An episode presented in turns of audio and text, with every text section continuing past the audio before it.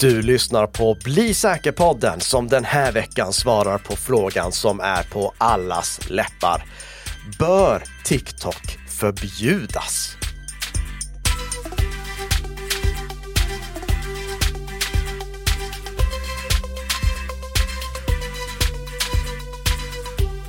Jag trodde frågan på allas läppar just nu var varför låter du så konstigt? Ja, är det för att jag har ställt in equalizern fel? Det skulle kunna vara det också. Eh, men det, det, är egentligen för att jag har världens man-cold just nu. Jag svettas och fryser på en och samma gång. Men vi måste ju ändå ha ut ett nytt avsnitt av Bli säker-podden som produceras i samarbete mellan Nika Systems och Bredband2 så att ni kära lyssnare har någonting att lyssna på så här på fredagsmorgonen. Och det här avsnittet är tillbaka till det normala. Det är inspelat dagen innan torsdagen den 2 mars. Mm. Innan vi pratar TikTok här som resten av planeten så ska vi ändå ha lite uppföljning från förra eh, veckans avsnitt. Ja. För jag har märkt att vissa av de här annonserna som vi pratar om på Facebook, de här fake-annonserna, mm. scam-annonserna, bedrägliga annonser på svenska. De kan ibland ha lite konstigt tecken. Liksom. Alltså... Ja, bokstäverna ser lite annorlunda ja. ut. Ja. Och det är för att bedragare också använder en teknik som vi inte pratade om i förra veckans poddavsnitt. Eller helt ärligt så gjorde vi det, men vi fick klippa bort det för att vi skulle få ner tiden till eh, rätt längd. Men det som eh, de använder, det är eh, Unicode cloaking. Jag lägger ett exempel på hur det kan se ut i våra show notes. Där ser ni hur det ser ut när en Jenny Strömstedt-annons eh, marknadsför ett bedrägeri då med eh, Jenny Strömstedt, där bokstäverna ser ut att komma från ett annat typsnitt. Men det är inte ett annat typsnitt, det är från ett annat alfabet. För att förenkla kringgåendet av granskningsprocessen, det automatiserade förfarandet, så använder ibland bedragare tecken ur andra alfabet än vårt latinska alfabet som påminner om motsvarande tecken i vårt latinska alfabet. Så de plockar liksom från kyrilliska alfabetet bokstäver som ser ut som eh, någonting i det latinska och liksom lägger ihop ord så att det ser ut som ord vi människor kan läsa men så att det bara är totalt nonsens för datorn. Typ, e, e, ett roligt sätt som bedragare använder för att försvåra för Facebook och andra sociala medier att stoppa bedragarnas annonser. Talangfulla individer, synd att de inte använder sina sådana talanger till något mer samhällsnyttigt. Det finns fler små scams här på planeten och vi pratade ju om en tvåstegsverifieringsapp som läckte QR-hemligheten. Mm. Eh, är det rätt uttryckt? Ja, absolut, det är den tvåfaktorsautentiseringshemlighet som gömmer sig i QR-koden som användaren skannar med sin tvåfaktorsautentiseringsapp för att kunna generera de för tiden korrekta engångskoderna. Där har ni liksom första anställningsfrågan. Säg det snabbt tio gånger. Och nu så har det upptäckts att eh, detta sker även i Android-versionen. Exakt. Förra veckan då eh, hade Mysk avslöjat, eh, Mysk är en tysk-kanadensisk säkerhetsduo. De hade avslöjat den här iPhone-appen som vi då pratade om som läckte tvåfaktorsautentiseringshemligheterna. Men eh, i lördags då upptäckte de att även Android-versionen hade det här bedrägliga beteendet. Den Android-versionen har över en halv miljon nedladdningar och den är precis som iOS-appen fortfarande tillgänglig när vi spelar in det här avsnittet. En intressant sak som kan bli lite av en övergång till veckans första snabbis, det är att när jag kollade på den här tvåfaktors autentiseringsshemlighetssjälande appen så stod det att ingen data delas med tredje part. Men sen skannade jag den appen med Exodus Privacy som är en sån här fantastisk skanningsmotor som letar upp spårningskod som finns i Android-appar. Och den hittade ju massvis av såna här annonsnätverks spårningskod. Och varför är det en övergång till veckans första snabbis? Jo, för att veckans första snabbis är att Mozilla har granskat säkerhetsdeklarationer. Numera så finns det ju en sån här liten innehållsförteckning i både App Store och Google Play som visar vilken data som eh, den här appen samlar in, vad den delar med utomstående och hur den hanterar den insamlade datan. Och kollar vi på Twitters eh, Android-app, då står det så här. Ingen data delas med tredje part. Peter, hur tolkar du ingen data delas med tredje part? Att eh, tredje part inte får någon data. Okej. Okay. På TikToks apps sådana här lilla innehållsförteckning så står samma sak. Ingen data delas med tredje part. Och det tolkar jag då också som att just ingen data delas med tredje part. Det är, det är bra radio det här alltså. Men när, när Mozilla hade granskat 20 av de mest populära betalapparna och 20 av de mest populära gratisapparna, då kunde Mozilla konstatera att de här innehållsdeklarationerna, de stämde inte alltid, eh, rent av sällan, överens med de privacy policies som apputvecklarna också hade publicerat. Mozilla inleder eh, sin eh, eh rapport på det här sättet, citat på engelska. Google Play Store's data safety labels would have you believe that neither TikTok nor Twitter share your personal data with third parties. The app's privacy policies, however, both explicitly state that they share user information with advertisers, internet service providers, platforms and numerous other types of companies. Slut på citat. Det var faktiskt 80 procent av apparna som påstod en sak i sin, i, i sin integritetspolicy och en annan sak i den här säkerhetsdeklarationen om vi kollar på vilka som skötte sig bland de absolut sämsta, alltså där det var störst diskrepans mellan vad de påstod på de här två ställena, så hittar vi till exempel Facebook, Samsung Push Services, Snapchat, Facebook Lite, Twitter och Minecraft. Och bland de som skötte sig bäst så hittar vi till exempel Google Play Games, Subway Surfers och Candy Crush Saga. Men vad innebär att sköta sig där? För jag antar att de skickar väl också eh, data till tredje part? Ja, jättebra fråga. Det här handlar alltså inte om om, om huruvida de har en bra privacy policy, om de respekterar användarnas integritet eller inte. Det här handlar om huruvida de ljuger i sin sådana här e-, enkla innehållsförteckning. Vad är Nestor Kalimilikas rekommendationer det är att eh, inte lita blint på innehållsdeklarationerna. Innehållsdeklarationerna, de är ett bra steg i rätt riktning för att göra det lättare för användare att se vilken data som delas. Men eftersom det är eh, apputvecklaren själv som fyller i den här informationen och varken Apple eller Google, för det här problemet finns på Apple-sidan också, verkar ha någon typ av strafflösning för att straffa de appar som ljuger i sina innehållsdeklarationer. Så eh, kan vi inte lita på det fullt ut än. Men igen, det kan ta lite tid att få det här till att fungera bra och med lite sanktioner också bakom, eh, alltså mot de som missköter sig, så tror jag att det här kan bli bra på sikt. Men fram till dess så måste ni tolka innehållsdeklarationerna på det här sättet.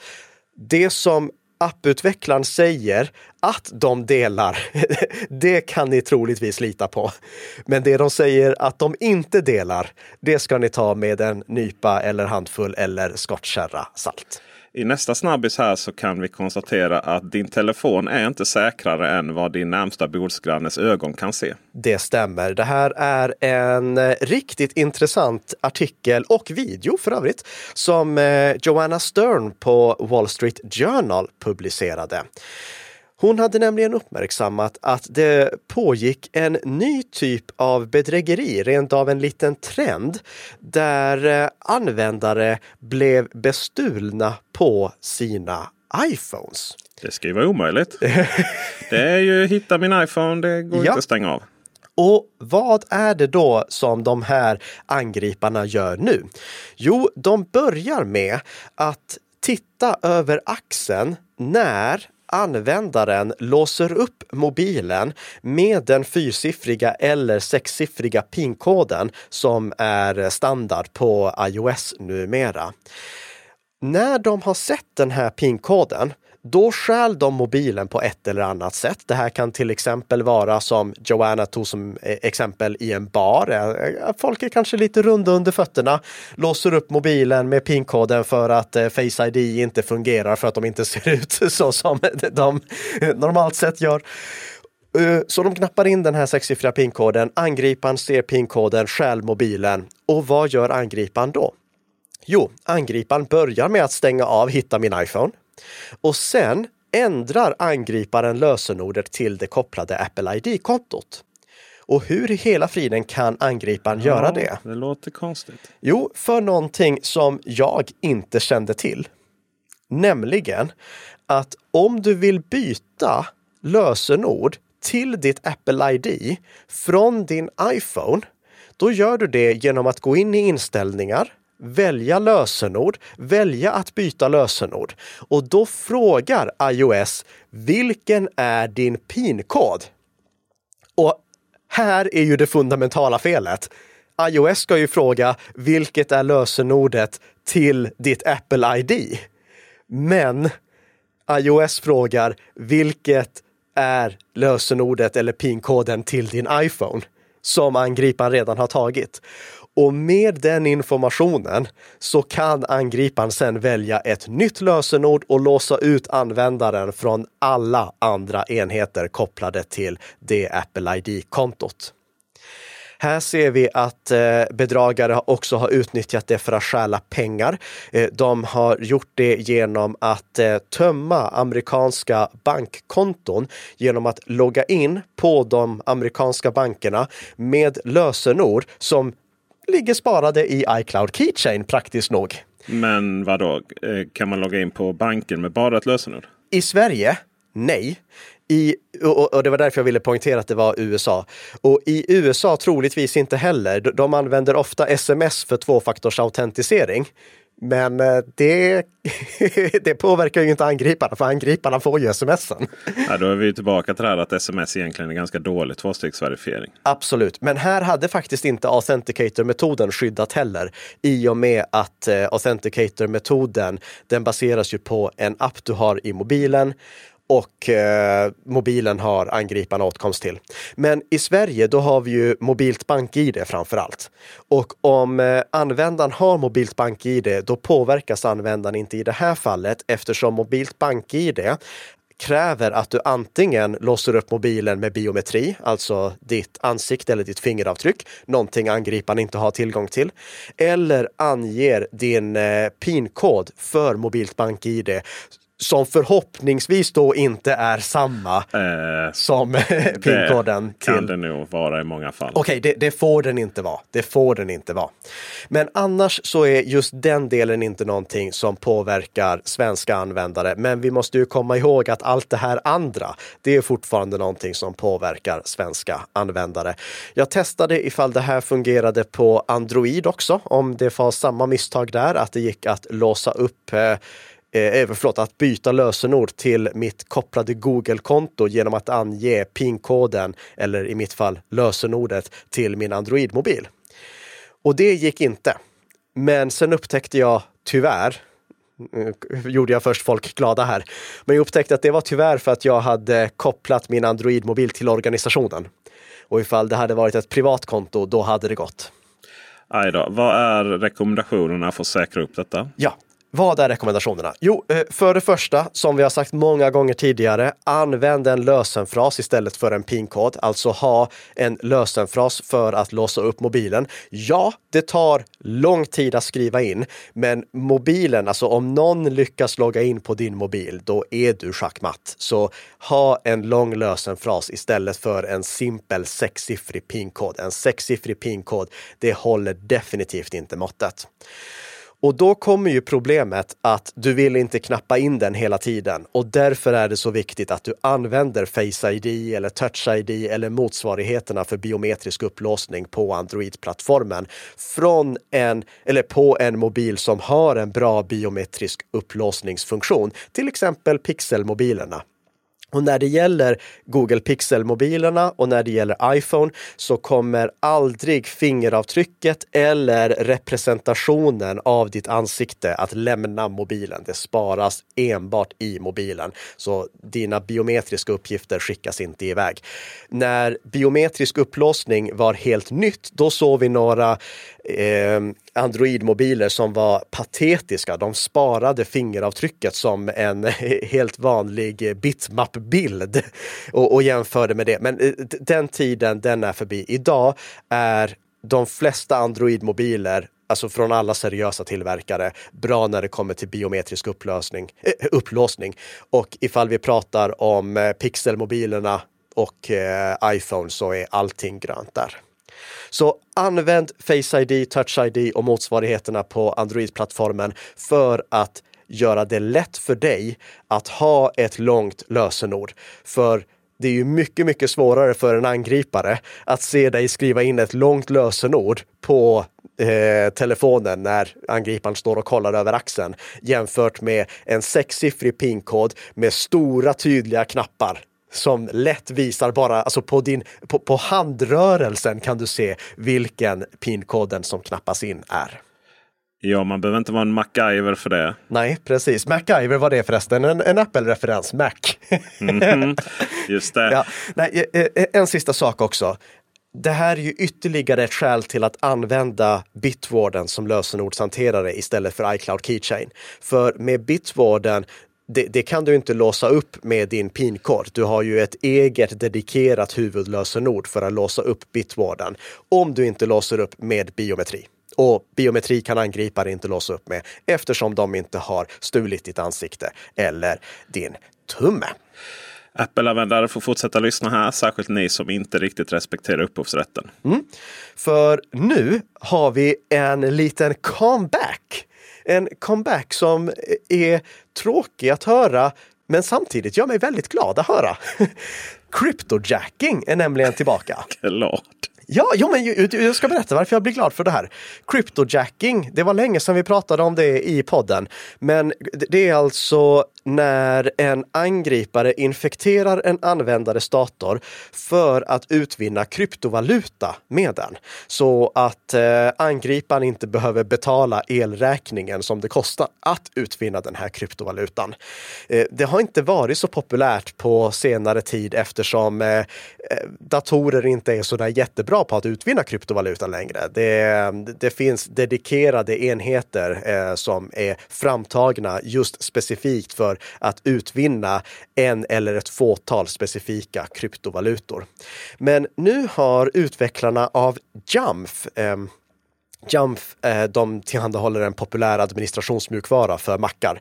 Eh, de har upptäckt att det florerar piratkopierade versioner av Photoshop, Logic Pro, eh, det är ju Apples sån här eh, musikprogram, och Final Cut Pro som är Apples videoredigerare. Både alla de här tre, Adobe Photoshop och Apples Logic Pro och Final Cut Pro, är betalprogram som dessutom är ganska dyra.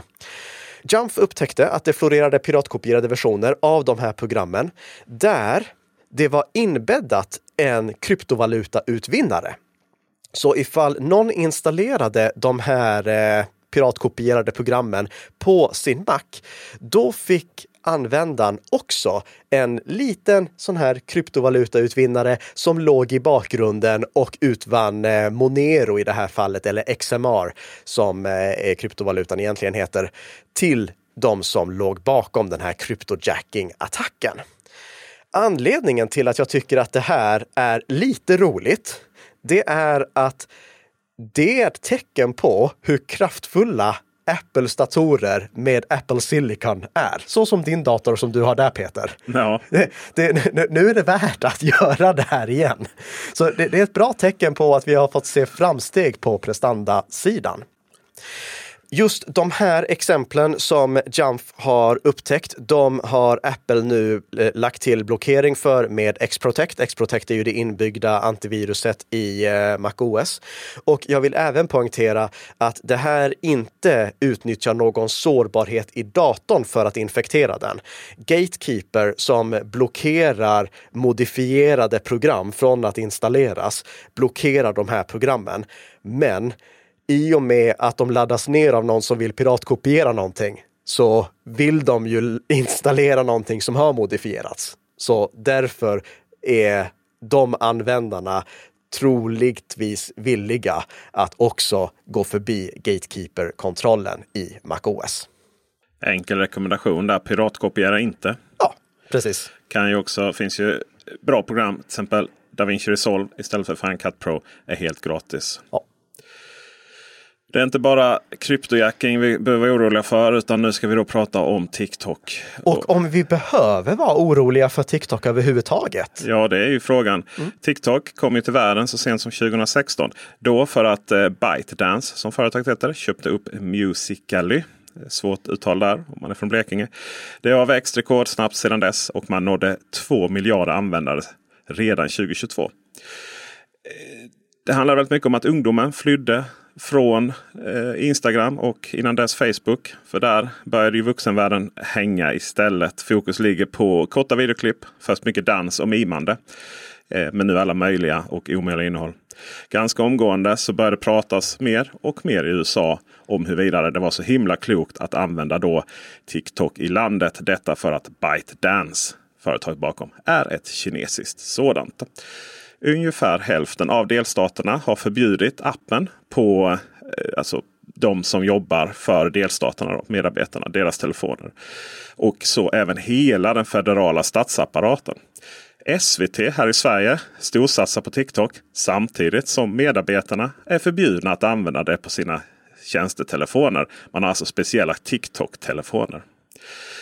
Att SVT har valt det, det är inte helt utan anledning. Det visade ju sig att medarbetare på TikTok hade tillgång till information om eh, journalister som jobbade på Forbes i detta fallet.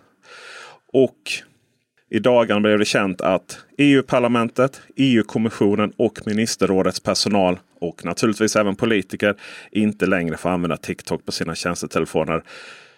Karl Emil Nicka, varför är vi som samhälle så rädda för en app där ungdomen dansar runt i vardagsrummet? Ja, det är en bra fråga.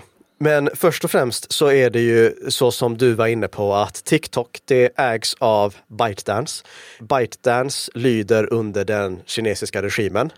Kina är en diktatur och eh, alltså, ni, ni, har ju ofta hört mig här i podden klaga på amerikanska molntjänster.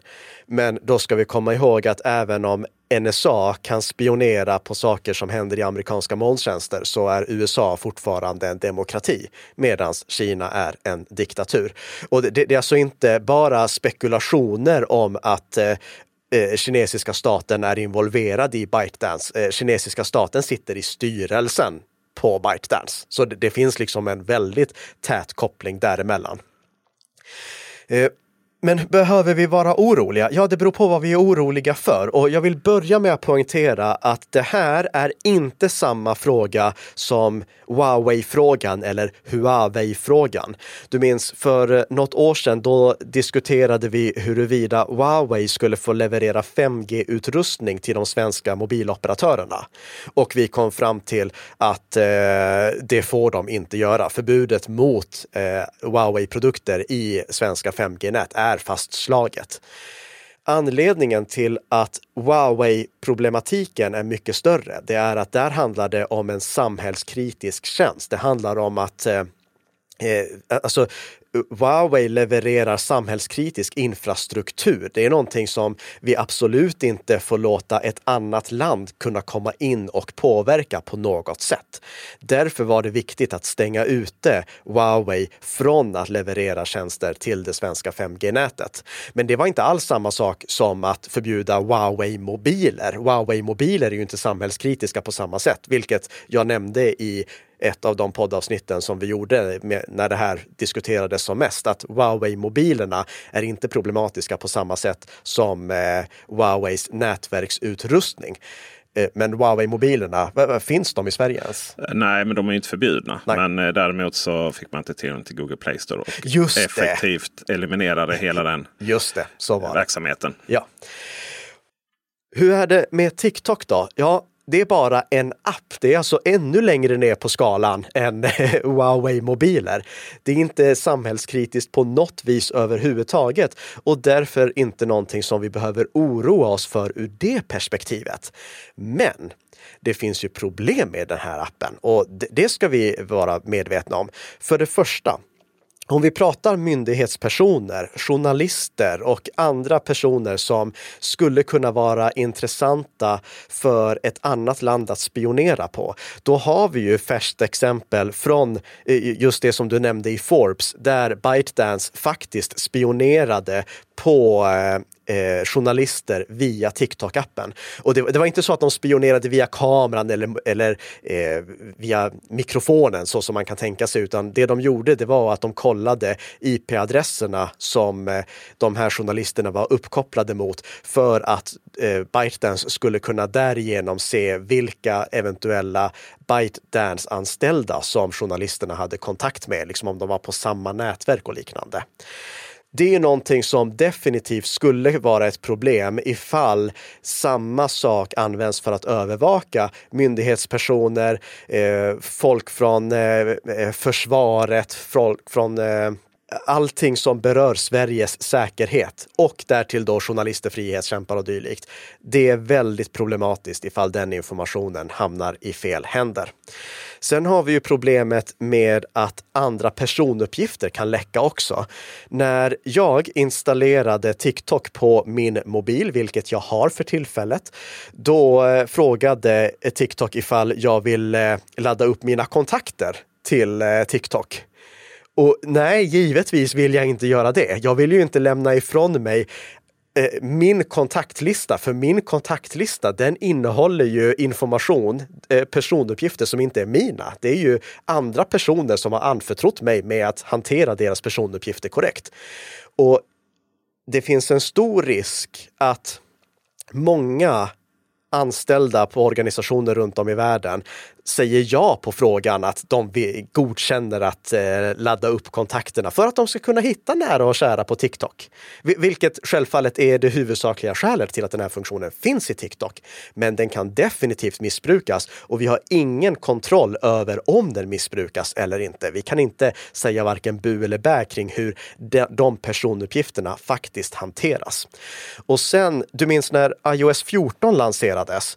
Då kom ju den här funktionen som visade ifall en app begärde åtkomst till tangentbordet, mm. äh, till äh, äh, klippbordet, det som Just du har kopierat. Och det visade ju sig TikTok göra hela tiden, även när den låg i bakgrunden. Så den spionerade på vad som låg i eh, clipboard. Oavsett om det var av misstag eller inte, det behöver vi inte säga. Men det här är exempel på varför det är problematiskt i myndighetssammanhang och i känsliga sammanhang, i organisationssammanhang, att eh, tillåta en sån här app. Det har diskuterats att eh, eh, eh TikTok bara ska spara data i utvalda länder, till exempel att USA kräver att ja, men, amerikanska personuppgifter ska bara sparas i USA. Det är ingenting som skyddar, för oavsett var personuppgifterna sparas så är de fortfarande åtkomliga från det kinesiska bolaget. Men det är det som vi i huvudsak är rädda för. Sen finns det en sak till som vi inte ska prata om i den här podden eftersom det inte berör it-säkerhet och det är åsiktspåverkan. Um, TikTok har ju en fantastisk funktion för att kunna visa klipp som är så intressanta som möjligt för användaren. För eh, något år sedan, då ville TikTok framför allt visa mig kattungar, bilder på kattungar, Söta. lättklädda tjejer och lättklädda tjejer som var utklädda till kattungar. Nu har det gått över till att eh, framförallt visa hundar med bebisar och eh, folk som går igenom vem det var som samplade vad i hiphop-låtar. Just eh, hiphop-låtar får inte jag. Dem, och inte så mycket katter. Är otroligt mycket marsvin. Jag Ja. tror det är en påverkansoperation från min son faktiskt. Det kan det vara och jag får capybaras. Mm. men, men anledningen till att vi lyfter det här, det är att det här är ju ett verktyg. Genom att välja vad som ska visas för olika personer kan ByteDance påverka åsikter i samhället. Det är någonting vi måste vara medvetna om, men det berör inte IT-säkerhetsfrågan i sig, så vi lämnar den därhen. Så privatpersoner med lite apphygien som ju dessutom gäller i alla sammanhang. Eh, så, så är det rätt lugnt. Men hur är Eh, eh, det? Precis, I- i- aldrig ge åtkomst till kontaktlista, inte ge åtkomst till bilder, mikrofon eller kamera om du inte behöver det. det men, det gäller som du sa alla appar. Sen är man kreatör på TikTok så får man ju så att säga ge den åtkomsten som behövs. Exakt. på eh, kamera och mikrofon. Men inte annars. Hur är det med företag? Är det dags att förbjuda TikTok där? Där skulle jag vilja svara som jag, tror Carl Bildt sa, eh, frågan är felställd. Så där, ja. Ja. Ja, då går väl jag, går väl För- jag ut härifrån då. Ja. Nej, nej det, eh, alltså skämt åsido, eh, eller nej, egentligen inte skämt åsido. Frågan ska inte vara huruvida TikTok ska förbjudas. Frågan är huruvida TikTok ska tillåtas. Alltså, vi kan inte, situationen i organisationer är inte den att vi tillåter allt förutom det vi förbjuder, utan i organisationer på arbetsmobiler som ska användas bara som arbetsredskap. Då finns det ju i organisationer som tar det här på allvar en lista över de appar som tillåts. Så då kan vi fråga oss, finns det något skäl att på en arbetsmobil tillåta TikTok? Och om det inte finns det, ja, ja, då, då ska TikTok inte vara där. Ifall det är en eh, social media-firma som jobbar med influencers, ja, det är klart att då ska det finnas TikTok på mobilerna. Men ifall det är eh, ett mediehus som pysslar med grävande journalistik, ja, då ska du kanske vara lite restriktiv med det. Och framför allt så eh, om det inte finns en funktion av att medverka på TikTok, ja, då har du ju inget skäl alls att ha appen där. Så när det gäller organisationer, då är frågan antingen ska vi tillåta TikTok på tjänstemobiler? Eller ifall den redan har tillåtits, då kan vi fråga oss, ska vi sluta tillåta TikTok på våra mobiler? Men frågan i sig är inte, ska vi förbjuda TikTok? Utan det handlar om vilken situation vi befinner oss i och ifall det finns något skäl att ha TikTok på mobilen. Nu är jag lite nervös här för nu ska jag ställa en förbjudet fråga igen. Kan det vara så att vi från samhällsnivå förbjuder den här appen? Vi har ju en liten fäbless för att förbjuda vissa saker här nu i EU-nivå. Jag tänker chattkontroll som vi pratar om. Ja, Eh, rädda barnen. Och kan det också appliceras på TikTok framöver? Ja, det kan göras av symbolpolitiksskäl, att vi vill sätta press på Kina. Det, eh, det, det kan vara ett skäl till att just förbjuda en specifik app. Eh, att säga det är inte tillåtet att använda den här i eh, EU och då även se till att Apple och Google blockerar den så att den inte distribueras via deras appbutiker. Men det- det är symbolpolitik som det handlar om i så fall.